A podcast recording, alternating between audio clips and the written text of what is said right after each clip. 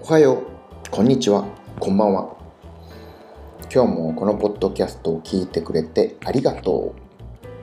今日は6月1日水曜日。今、午後10時22分です。今日は朝、めっちゃ雨降ってました。でも、晴れてた時もありました。天気不安定です。気がつけば水曜日です。今週、なんか一瞬で水曜日が来た気がします。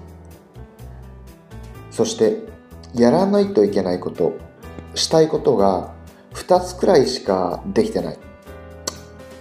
自分は少し欲張りなとこがあるんですが、それでも2個は少なすぎると思ってます。頑張ります。そんなわけで、また明日。